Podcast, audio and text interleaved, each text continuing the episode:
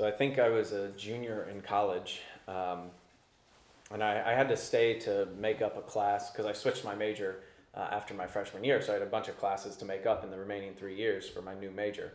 Um, and so I had to take one of the summer session classes, which is a couple months long. I don't know, a couple weeks long.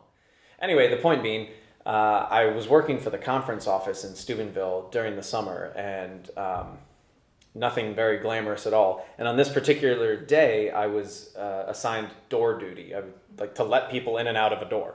Um, and I remember during or after the men's session, they segregate the, the guys and the girls for the high school youth conference. Um, it was the men's session.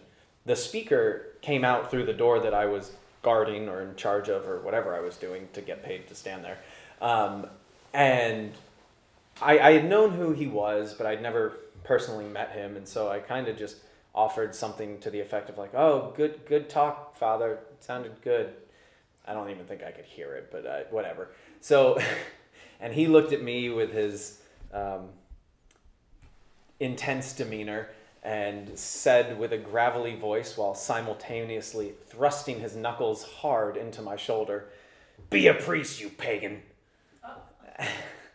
To which I sheepishly responded as I rubbed my arm in pain, I don't think that's what the Lord wants for me, Father. And he goes, How do you know? Well, 12 years later, Father Larry Richards knelt before me and asked for my first blessing as a priest uh, in the Cathedral of the Sacred Heart. And he, you know, it was, it was a really joyous time for me um, to have him there at my ordination. And the only reason I bring that up isn't because anything to do with vocations, that none of the readings talk about uh, vocations at all today. But I always think of Father Larry Richards when uh, the reading, the second reading comes up, the, the verse, uh, was verse 15 from 1 Peter chapter 3, when it says, always be able to give a reason for your hope. Um, always be ready to give a reason for your hope. Uh, because that's actually the name of the foundation he started. It's called the Reason for Our Hope Foundation um, and it's an evangelistic outreach. Um, but I always think of him when I hear that verse, and so whenever you know I hear it, it's a it's a nice memory for me just because of the way that we met, and then the way our friendship has continued over the many years in between. But it is important to always be able to give a reason for our hope. Um, we should be ready to give the reason for our hope as Christians we should be ready to let people know of the profound effect that the gospel has had in our lives. Maybe it took us from a place of darkness to light, like it did for St. Paul, or maybe it helped us from a good place to a better one, more like St. Peter. But many people argue about the proof or the existence of God, but what they can never argue about with our individual lived experience is what God has already done in each of our lives, and how that action, that work, that has been performed has given us hope. If what he has already done in our lives wasn't reason enough for hope, then we can turn to the gospel today and see that the Lord promises to give us the love of the Trinity. Jesus promises the love of the Father, the love of the Son, and the gift of the Holy Spirit to us. What else is there to be for us to be joyful over and hopeful for the future about? Jesus promises us the love and the action of the Trinity in our lives. And for our part of the bargain, we try and keep the commandments to be free from sin and to live in hope. It definitely seems like we're getting the better end of the bargain here. We give him our sinful selves, and he gives us the mysterious, the magnanimous, the mighty Trinity.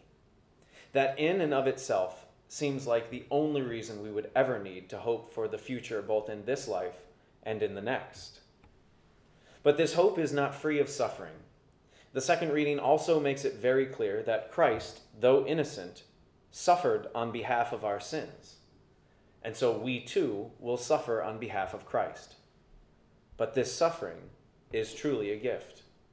A gift that allows us to become more a part of the interior of the Trinity. When we share in the sufferings of Christ, we are able to put to death those things in us that are sinful, and we are raised to life in the Spirit, just as He was. And yet, though we suffer, we have another reason for hope. Jesus promises that he will not leave us orphans or alone in our suffering. He promises us the gift of the Holy Spirit to uplift and sustain us and to renew us. Yet another reason for hope, that of life in the Spirit. There are so many reasons to despair in the world, but as we joyfully embrace slowly reopening of our state, let us also joyfully embrace the sufferings and the crosses the Lord asks us to endure, knowing that these beautiful gifts are specifically for us and specifically for our holiness. We know what the Lord has done in our lives already, so we know that He will never abandon us. He will give us the grace to endure and to be victorious over sin. So today, let's find a moment, a time, to, justif- to just be thankful for all the Lord is and has done in our lives. And then try to summarize that.